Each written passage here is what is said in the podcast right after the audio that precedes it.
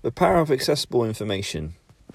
Social media has played a huge part in delivering accessible information regarding training, both in terms of how things can be done and achieved, and celebrating and sharing ideas.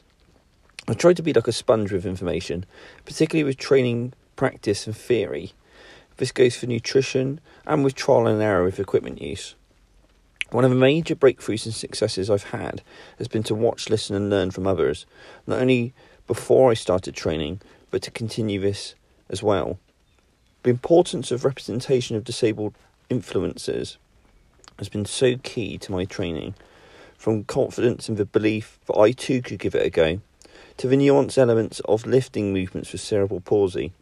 Some of the reflexes are not so easily attained and finding what's right for you is key in this area.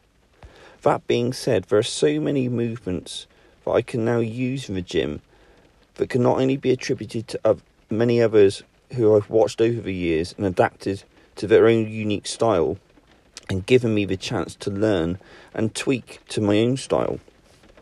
I almost feel a sense of responsibility that I owe to those who showed me to share and pass on what I find works in the gym.